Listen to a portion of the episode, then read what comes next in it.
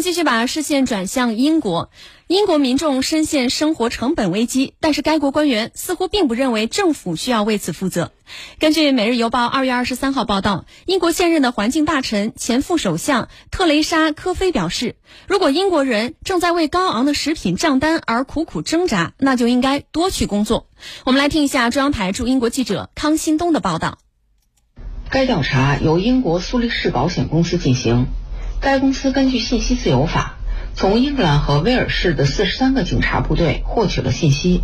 根据调查，二零二二年有近六千人因在职场偷窃而被捕，而前一年为五千人，上升比例达百分之十九。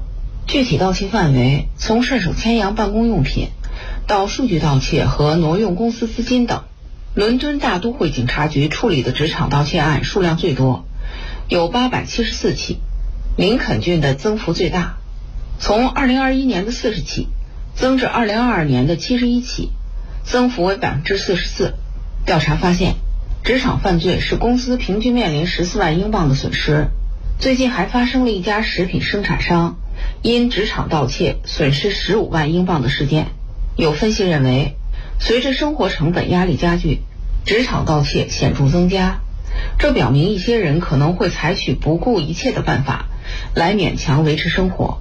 去年四月以来，英国通胀水平接连刷新四十年来最高纪录，普通民众实际收入显著缩水。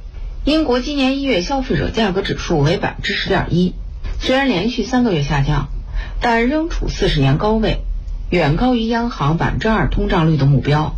国际货币基金组织今年预测，二零二三年英国经济将收缩百分之零点六。是七国集团中唯一经济收缩的国家。